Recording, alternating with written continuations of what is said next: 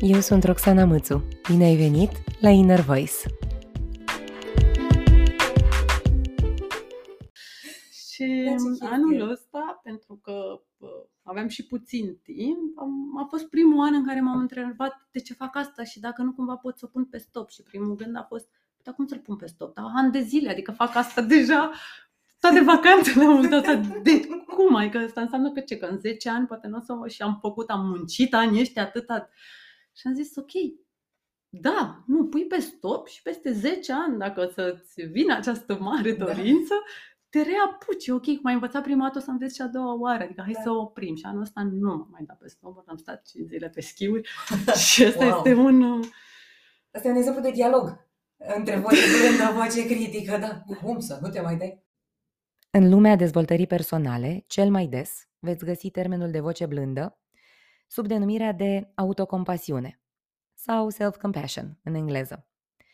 Pentru mine, cele două autoare care m-au ajutat să mă liniștesc, să înțeleg cât de cât ce înseamnă această autocompasiune și care mi-au dat câteva metode despre cum să port un dialog mai plăcut, un dialog intern mai bun între inner voice-ul meu și vocea blândă, au fost Kristin Neff și Tara Brach. Episodul de astăzi însă nu este despre metode. Episodul de astăzi este invitația mea către voi să ne ascultați pe mine și pe Maria într-un dialog despre vocea blândă. Maria Zidaru este prietena mea, este omul care a crezut în mine mai mult decât credeam eu la un moment dat în viața mea, este un profesionist desăvârșit, iar voi sper să o cunoașteți după acest podcast, cât mai curând, ca autoare publicată. Maria este o povestitoare, o scriitoare, un storyteller, așa cum rar citești. În dialogul de astăzi ne auziți vorbind despre voce blândă și suntem amândouă curioase, vorbesc la plural căci am întrebat-o, ce gânduri vă vin în timp ce ascultați dialogul dintre noi?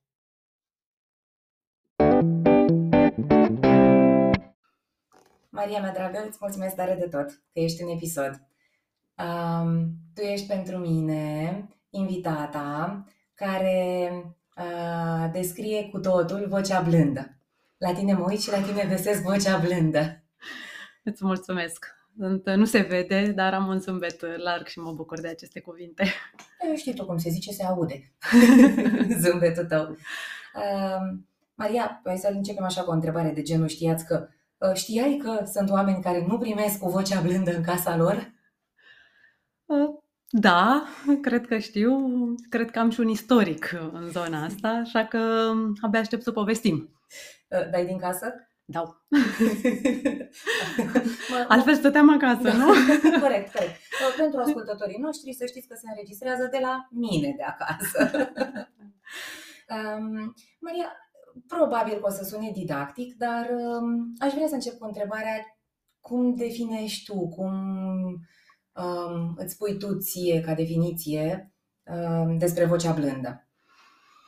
Hmm.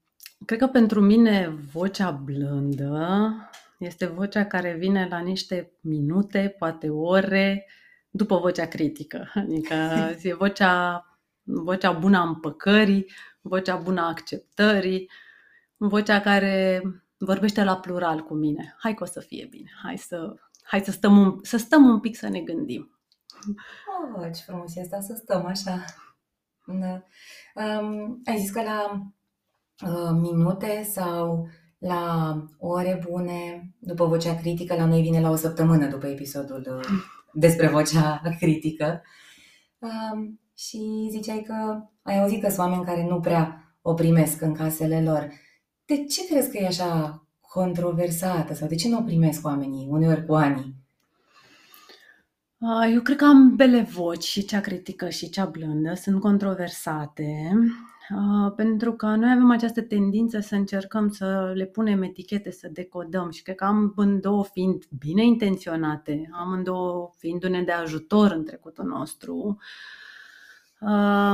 nu știm cum să le percepem și cred că la un moment dat nu mai știm limita în care ne fac bine, nu ne fac bine și ce să facem cu ele. De asta o voce blândă, vocea mea critică despre vocea mea blândă, zice, este indulgentă, vrea să păstreze status quo, vrea să te țină în confort, să rămâi mică. Să... Adică vocea mea critică are o grămadă da. de lucruri de zis despre vocea mea blândă, iar vocea blândă zice, hei, voce critică, e ok, tu zi acolo în continuare, că noi aici, apropo de plural și singular, da. suntem bine. Da.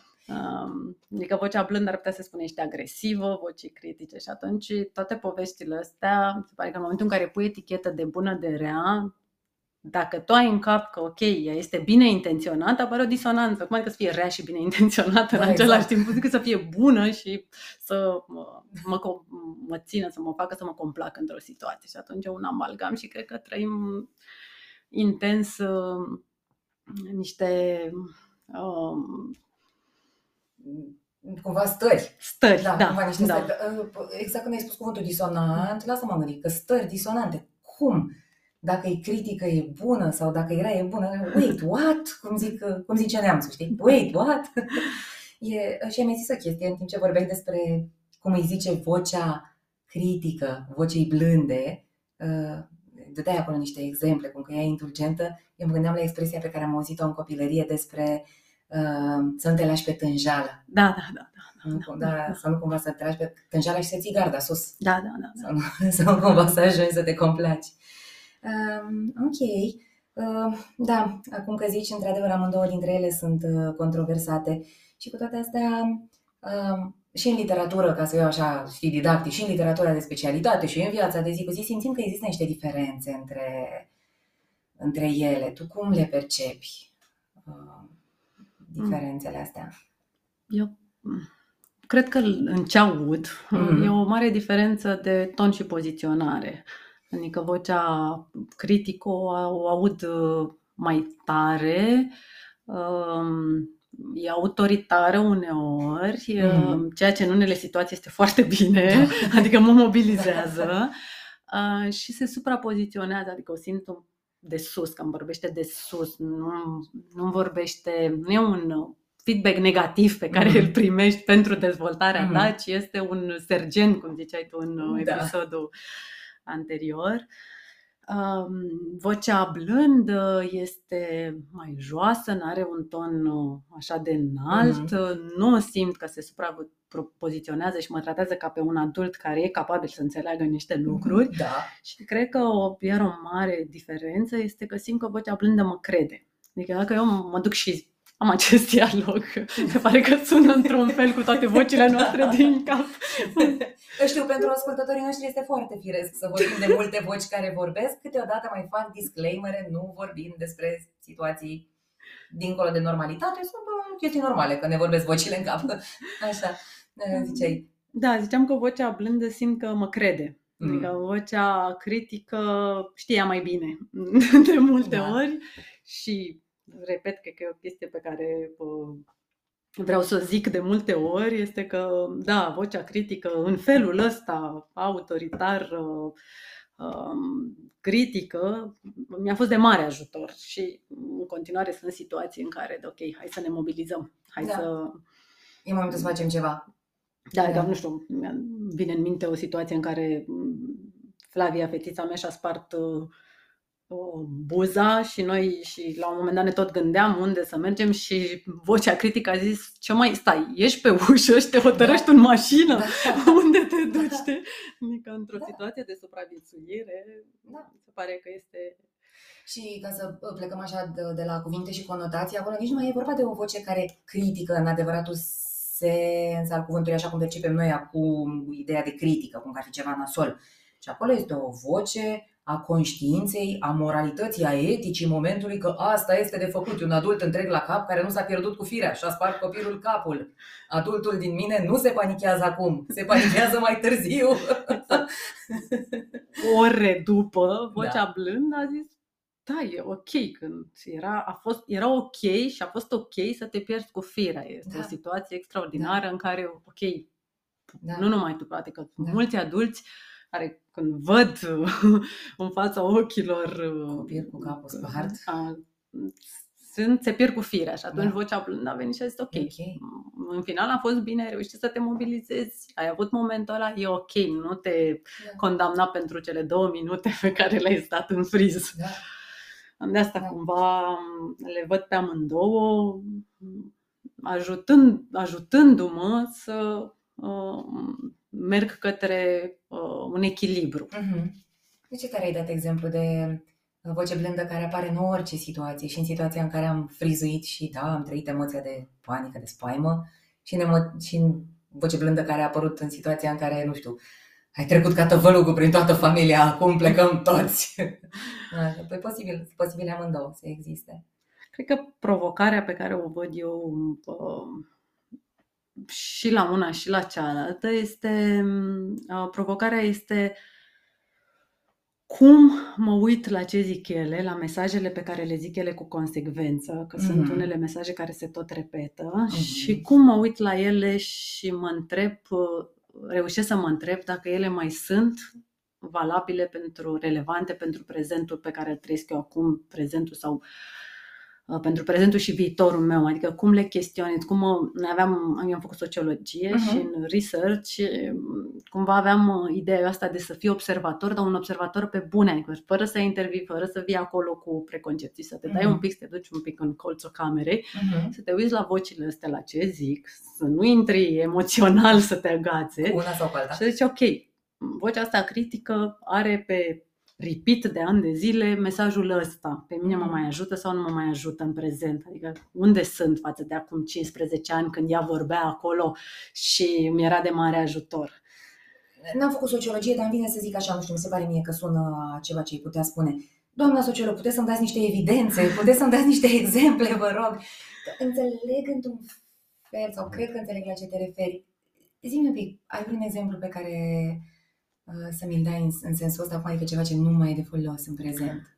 Um, uite, un prim exemplu mm. ar fi cu uh, o voce care mie îmi zice că, sau îmi zicea, acum apropo de a chestionat, m-am gândit anul ăsta la începutul mm. anului la, la ea și am zis ok, hai să vedem, mai relevantă, nu mai relevantă, că e păcat să renunț la ceva în care am depus mult efort, de exemplu la o abilitate. Ani de zile, nu știu, am, am muncit să dobândesc o abilitate și acum trebuie, trebuie, este acel trebuie, mm. să o întrețin, că nu știu când o să mai fie de folos. Îți dau un exemplu, nu știu, poate cel mai simplu, așa, așa.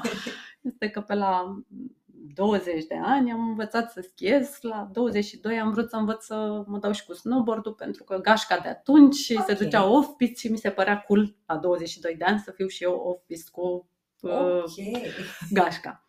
Și am învățat, greu am învățat, nu e un lucru ușor, uh, după care uh, ani de zile, deși mie îmi place mai mult să schiez, deși pentru mine bucuria mare e pe schiuri, n-am reușit să uh, ajung la performanța găștii și să găsesc bucuria aia de a mă da off-piste, n-am reușit să o am, dar eu ani de zile, în fiecare an când merg la ski, o zi așa. Sau două zile din cele cinci șase, adică destul de mult, mă, mă dădeam cu placa să, ca să uh, nu îmi pierd acel skill. Că cine știe cum, la un moment dat, copiii mei se vor da pe snowboard, să mă duc și eu cu ei, de parcă asta trebuie să fac eu. Asta este cel mai important lucru pe care o mamă trebuie să-l facă, este să se antreneze zece ani, ca atunci când copilul e la un moment dat, dacă vreodată. Și anul ăsta, pentru că aveam și puțin timp, a fost primul an în care m-am întrebat de ce fac asta și dacă nu cumva pot să o pun pe stop. Și primul gând a fost, dar cum să-l pun pe stop? Dar ani de zile, adică fac asta deja toate vacanțele, am uitat de cum? Adică asta înseamnă că ce, că în zece ani poate nu o să o... Și am făcut, am muncit ani ăștia atâta. Și am zis, ok, da, nu, pui pe stop și peste zece ani, dacă o să-ți vină această mare dorință, da. Te reapuci, ok, cum ai învățat prima dată, o să înveți și a doua oară, adică hai da. Să o oprim. Și anul ăsta nu m-am mai dat pe snowboard, am stat cinci zile pe schiuri și ăsta wow. este un... Asta e un exemplu de dialog între voce blândă, voce critică, da, cum să nu te mai dai? Uite așa, mă dau mai încolo, parcă le și aud, știi, pe pârtie undeva, două voci mici. Da, ce tare. Da, asta e un exemplu. Nu m-am gândit așa, dar sunt uh, aproape convinsă că dacă îmi fac un inventar al skill-urilor, uh, nu, de, uh, nu fizice, că acolo nu știu nici skill-uri, nici boarding, uh, sau cum se numește, uh, dar dacă fac un inventar al skill-urilor din viața business, am jumătate dintre skill-uri pe care le întrețin, deși nu știu dacă mai e nevoie să-mi întrețin velul capul în uh, Excel. Când făceam management în multinațională cu trei mii cinci sute de oameni, aveai nevoie de velul cap. Da, da, da, da. Și știu velul cap. Și research-ul. Da. Doar că acum, când suntem patruzeci de oameni, eu nu mai sunt într-un rol care să gestioneze mii de linii în Excel. Nu știu dacă mai am nevoie. De când în când mai fac un velul cap să fiu sigură că nu uit. Oh, Doamne. Da, ziceai că asta e una dintre, dintre chestii, din că trebuie să întreții ceva ca să poate să ai nevoie vreodată de an viitor. Da, te mai gândești la ceva sau de ce să e una dintre chestii? Cred că e asta. Cred că e o poveste, e chiar o poveste, o poveste frumoasă. Este despre mesajul pe care mi l-am zis ani de zile că dacă vreau pot. Este... Oh, pentru ascultătorii noștri, eu zic așa, Maria a făcut și sport de performanță. Luați-vă și un popcorn și un suc bun sau un ceai bun, ia. Um, ah. Și cred că acest mesaj s-a înrădăcinat acolo, cum se întâmplă de multe ori în... copilărie, când eu făceam tenis de performanță și când pierdeam un meci, mai ales dacă îl pierdeam ușor, adică în două seturi, luam bătaie șase doi, șase trei să zicem, și replica părinților mei era: n-ai vrut să câștigi. Și eu la început tot obiectam, bă, am vrut, dar atât am putut. Și nu, nu, nu, că n-ai vrut, că tu joci mult mai bine, că nu te-ai concentrat, că toate lucrurile care justificau că n-am vrut. După care venea și antrenorul și zicea: da, o știu pe X cum joacă, Maria e mult mai bună. Păi n-ai văzut că joacă slab pe reverb, nu i-a dat deloc pe reverb, n-a vrut. Și atunci în capul meu s-a creat pe invers. Ok, deci dacă vreau, pot. Mi s-a făcut pielea de găină asta și probabil că și ascultătorilor unor. Și atunci povestea asta cu tenisul, cred că ani de zile am văzut-o ca pe o scuză. Eu n-am făcut performanță și n-am ajuns pentru că de fapt n-am vrut. Ceea ce, ok, nu cred. Cred că cine se apucă și te dedică șase ore pe zi de antrenament și șase de școală și altele teme, și cred că își dorește da. Să ajungă cea mai bună versiune a lui. Da. Nu n-ajunge numărul unu, că cred că nu putem toți să ajungem numărul unu, nu că nu vrem. Uh-huh. Și atunci, în această nouă, nu știu, mantră să-i zic, da. mi-am, după ce m-am lăsat de tenis, mi-am început eu viața. Cumva de adult care, dacă vrea, poate. Mm-hmm. Și lucrul ăsta, cred că, repet, m-a ajutat foarte mult. Pentru că, ok, când jucam tenis, n-am mers pe bicicletă de frică să nu cumva să-mi bușesc vreun genunchi. Corect, sau, sau vreo articulație. Da. N-am am dus la schi din același motiv. N-am făcut foarte multe lucruri pentru că puteau să-mi afecteze performanța în tenis. Și atunci... am început să, uh, am zis, vreau să merg pe bicicletă. Și ok, am stat șapte ore să plec de pe loc. La douăzeci de ani am învățat să merg pe bicicletă. Am învățat să schiez. Singură? Singură, singură, singură. Dacă vrei, poți. Dacă vreau, da. Poți. Da. Prietenii mei au plecat pe munte, da. Eu le-am zis, nu, eu rămân la cabană, lăsați-mi o bicicletă, când vă întoarceți, eu merg pe bicicletă. Că dacă okay. vreau, pot. Uh, după aia am, nu știu, am reușit să am relațiile pe care... mi le-am dorit, prietenii pe care mi-am dorit, jobul, că a fost o, o perioadă foarte bună dintr-un punct de vedere, pentru că da, m-a mobilizat, m-a ajutat să, uh-huh. să cresc, uh, dar cred că totul s-a terminat într-un punct în care eu acest, dacă vreau pot, n-am știut să-l opresc și să pun o limită, ok, dacă vreau pot până când. Uh-huh. Și atunci... am, am învățat să merg pe bicicletă, că stau tot așa, da. Un singur exemplu. După aia am început să...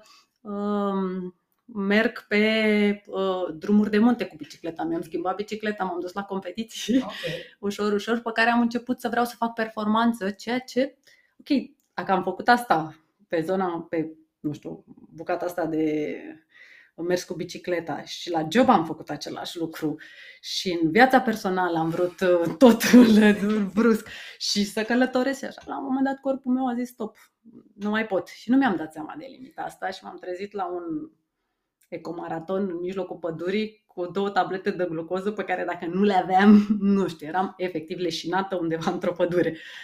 Asta e chiar true story, că tu chiar te duci să faci cu gândul că vei face performanță și în ciclism, montan și așa mai departe. Nu știu dacă neapărat, dar oricum să trag de mine, să, să trag de mine, să, să trag de mine. Adică asta. N-am... Asta nu știam despre tine. E first time I hear this story. O, Doamne. Nu. În corp care mai zis, a zis nu, știi? Adică la un moment dat am ajuns, cred că la Azuga, care e un concurs destul de greu, pe categoria mea să fiu locul opt sau ceea, ceea ce eu pornind cu bicicleta de trei ani, da. Na, deci, dar gândește-te cât am tras de mine ca să da. ajung în punctul ăla. În timp ce aveai o viață în care întrețineai relații în mod conștient, activ, nu erai dintre aia care nu răspundea la mesaje cu ani și mergeai la birou și făceai performanță. Ce înseamnă performanță în organizația în care făceai parte? Da, și cred că asta este, este mesajul ăsta mi-a fost de folos în perioada aia. Nu mi-am dat seama când începe să lucreze împotriva mm. mea. Adică când am ajuns la burnout, la muncă, mm. okay, primele nopți lucrate au fost foarte fun. Ne-am făcut prieteni, următoarele nopți n-au mai fost atât de fun, dar cumva efectiv nu puteam să mă, cum să zic, mm. că nu vreau un proiect. Iar dacă îl vreau, eu pot să-l duc la capăt. Cumva e o voce critică care, de fapt, critică. E o voce dintre asta. Vocea critică nu e mereu sergent care urlă, uneori e un uh, supraiu dintre ăsta condescendent cu hai că poți, hai că poți, da, că tu vrei, da, da, că hai că poți, hai că poți. Și cumva ea era de una singură, sau asta e senzația mea, că vocea blândă încă nu intrase în schemă sau dormea pe undeva. Cred că vocea blândă încerca să intervină, doar că nu-i vedeam niciun rezultat. Atunci, mm. adică nu vedeam un rezultat și eu funcționam foarte mult mm. în, în rezultate. Ok, uite ce mi-aduce vocea asta, da. uite unde m-a adus, uite cum a... Cred că e, a fost responsabilă pentru da. supraviețuirea mea. În momentul da. în care s-au făcut restructurări, dar n-am fost dat afară și atunci vocea critică a zis, vezi, ți-am zis eu, ai da. văzut dacă ai tras tare? Da. Te-am păzit. Te-am păzit. Um, dar cred că minusul ei a fost odată că n-a înțeles... Uh, că un, la un punct nu mai poți, da. adică n-a înțeles. Um, și cred că un alt minus a fost uh, um, cred că o aroganță, o hrănire a ego-ului peste măsură, care te duce cumva în a crede că ok, tu poți să te joci cu destinul, tu poți să-ți, să-ți faci, că destinul se și face, nu știu, cred da. că e o vorbă, da, da, da, da, că îți mai da. faci și cu da. mâna ta. Da. Uh, așa că am tot... Uh, mers în spirala asta, bucurându-mă de rezultate, până într-un punct, că așa se întâmplă în viață, știi cum e? Când te lovește viața pe tine. Te arată viața, cam, cam cât control ai, știi? Exact. Ai vrut control, permite-ți în situație. Adică până într-un punct când viața zis, ok, stai să vezi că nu este numai despre willpower. Nu este. Și atunci... Uh, Eram proaspăt căsătoriți, ne doream foarte tare copii, nici nu ne-am gândit la varianta că nu s-ar putea, pentru că noi ne doream, voiam, adică... Da. A, și când ne-au zis doctorii că s-au uitat la analizele noastre și ale mele și lui Julian și au zis ok, voi nu, nu puteți, eu eram cum? Și vocea mea mobilizatoare atunci a zis dar ți-arăt că pot. Și scris la clinici în Viena și, și a, a început o mare agitație, vocea asta critică că a intrat un pic în panică, până la un moment dat când tot ce primea era stai jos, stai jos, nota patru, stai jos, nota patru, adică nu, credința nu se poate. Credința asta ta că dacă vrei poți primea răspuns, cum să spune așa, științific, că nu e posibil. Da. Că vreodată nu e suficient să fie posibil. Da, și cu un subiect da, foarte intim și... Da. Um, da, nu e o chestie de genul că nu mi-am luat, n-am, n-am câștigat un meci de tenis sau că nu mi-am luat o promovare într-o firmă sau undeva. Da, true. Da, așa că unele lucruri le învățăm uh, în varianta hardcore și atunci uh, cred că m-a lovit destul de tare. Era ca un castel care se dărâma pentru mine, așa mm. de, de, de puternic a fost cu uh, a fost partea asta și... Acum îmi vine în minte, am citit The Science of Storytelling, ah. de curând, a lui Will Storr și zicea că personajele, cărțile bune sunt date de personaje, de cum sunt create personajele. Și așa, nu toate, dar zicea că mare parte din cărțile bune sunt um, bune pentru că autorul a creat personaje care se construiesc și se surpă și se reconstruiesc. Și că noi toți avem o lentilă prin care vedem lumea, este felul în care noi credem că o putem controla. Uh-huh. Și în momentul în care credința asta noastră despre cum putem să, despre faptul că noi putem să controlăm și cum avem uh-huh. și că putem și cum, mm. în momentul în care se întâmplă un eveniment exterior, intervine un alt persoană și ne destramă toată, toată povestea asta, toată, toată credința asta, da. asta și după aia renaște un alt om, asta face cumva ca o... ca în carte să se regăsească mulți oameni care și să se îndrăgostească de personajul ăla. Păi da, acum mă gândesc la toate personajele care îmi plac, da, că am toate, că tuturor li s-a surpat ceva în viață, o credință. Da, da. Și probabil că așa ni se întâmplă și nouă cu unele lucruri, le, le creștem, le creștem până într-un punct și dacă nu avem acest exercițiu de a ne întreba mm. și aceast, zic eu acum, după niște ani, că această modestie de a te mm. uita la viața ta și la... lumea ta, mm-hmm. cred că putem să picăm de sus și n-am mai sunt da. oameni, cred că mai avem și acum prin da. contextul socio-economico-politic, oameni care s-au, s-au au picat de sus. Da, sau sunt foarte sus și nu dau seama că s-ar putea să pice de acolo. Da. da. Știi, în timp ce te ascultam, mă gândeam că e ca și cum în perioada aia vocea blândă era undeva. Știi, tu ești acum, ești aici pentru mine, ziceam că ești un exemplu de voce blândă. Eu nu știu poveștile alea, nu te-am cunoscut atunci, nu, nu cunosc omul de atunci, să-l fi cunoscut atunci. Când și-a făcut prezența vocea blândă să o și simți tu în, în toți anii aia de... Nici nu pot imagina cum să-i definesc, nefiind părinte, nu, nu știu cum să-i... Toți anii aia de groază sau lunile. Eu cred că voce blândă, se pare că e foarte greu să-ți formezi ceva ce nu ți amintești vreodată să fi avut, e părerea mea. A, și atunci, în copilărie, pentru că am avut-o pe bunica mea, care a fost, nu știu, icoana blândeții pentru mm. mine, aveam model de voce blândă, iar în perioada aia, cât am stat la bunici, cred că și după, a fost o luptă acolo în care am avut voce blândă, adică știu că de multe ori...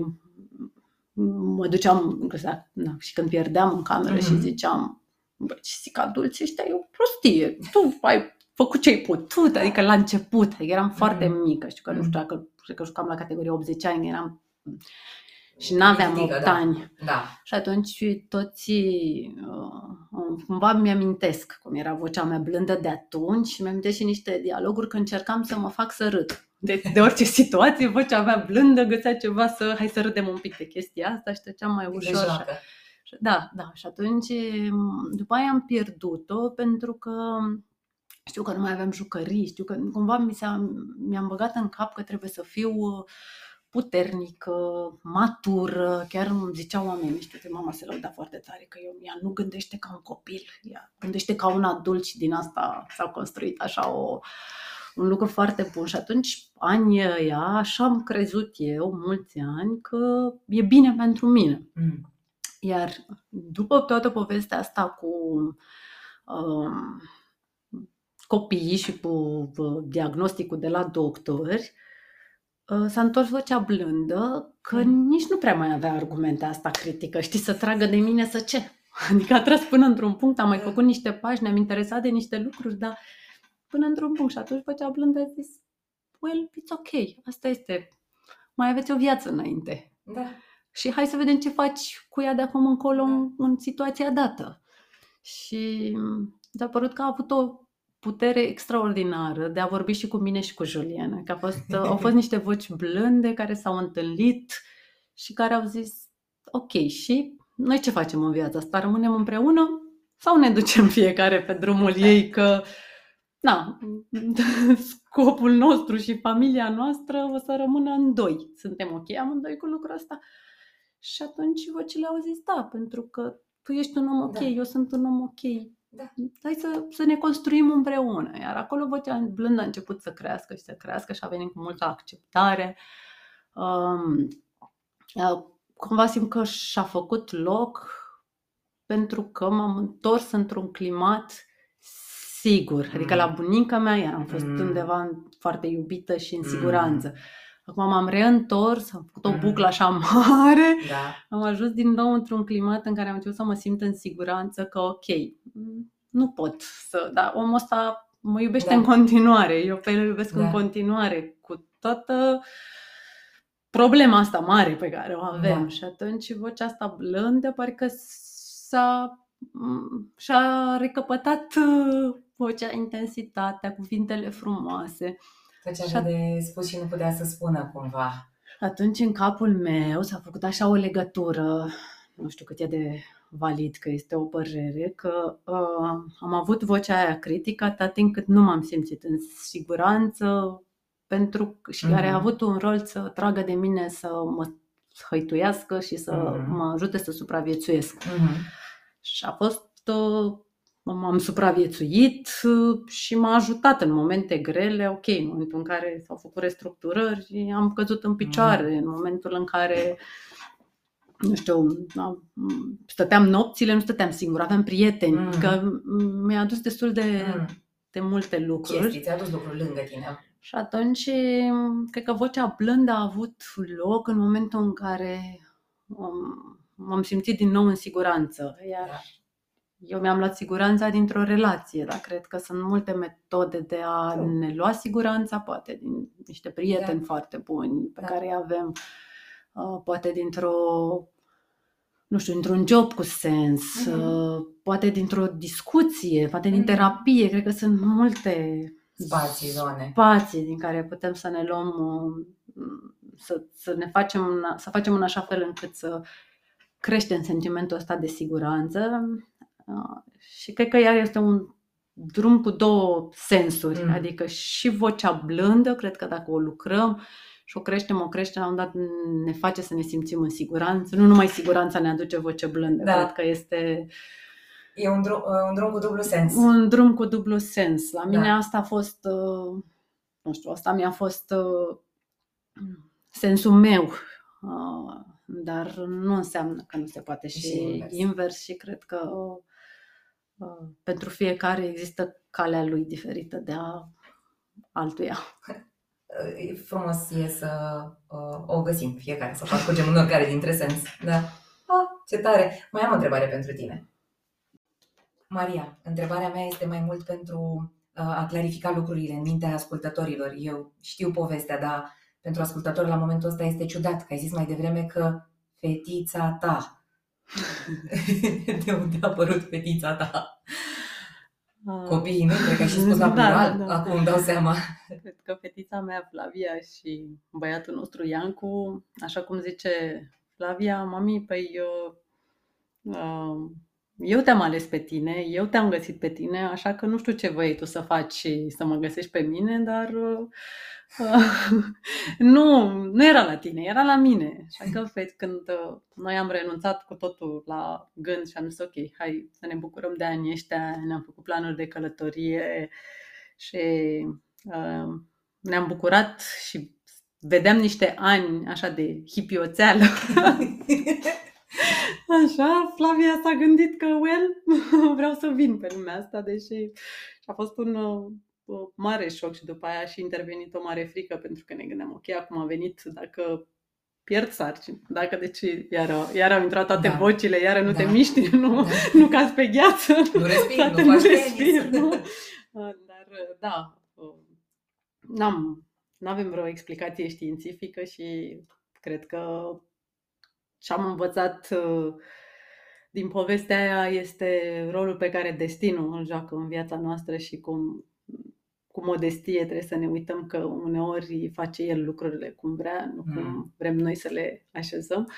Așa că uh, într-un septembrie, după ce am făcut noi și cununia religioasă, mie în biserică tot îmi era rău și ziceam că de la lumânări, de la lumânări, de la lumânări și la petrecere nu înțelegeam de ce nu pot să beau un aperol, de ce nu intra aperolul.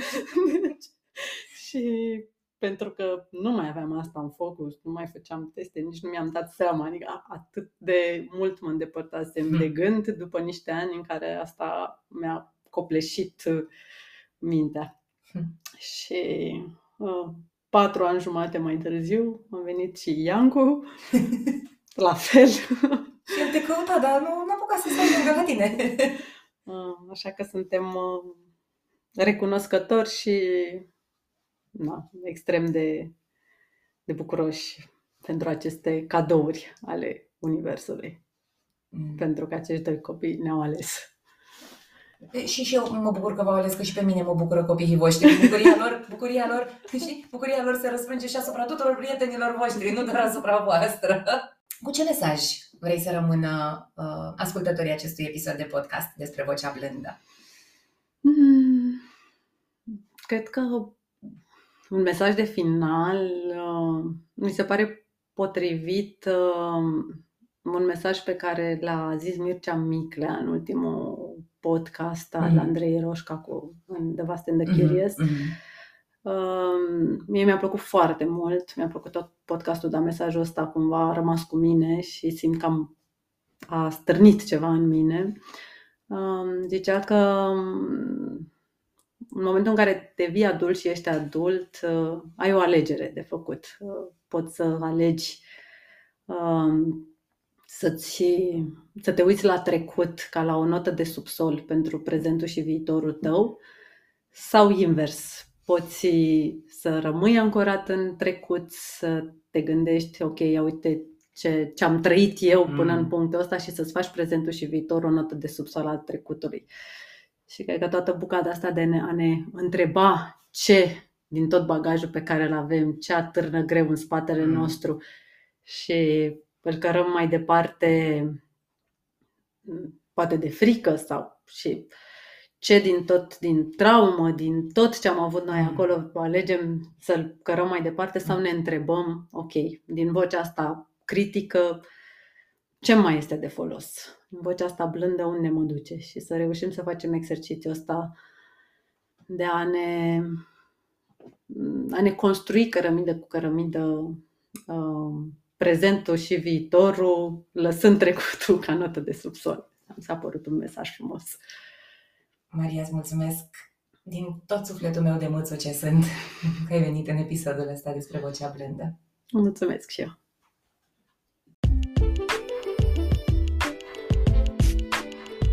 Ne auzim vinerea viitoare, într-un nou episod din Inner Voice. Până atunci, dă-i airtime vocii tale!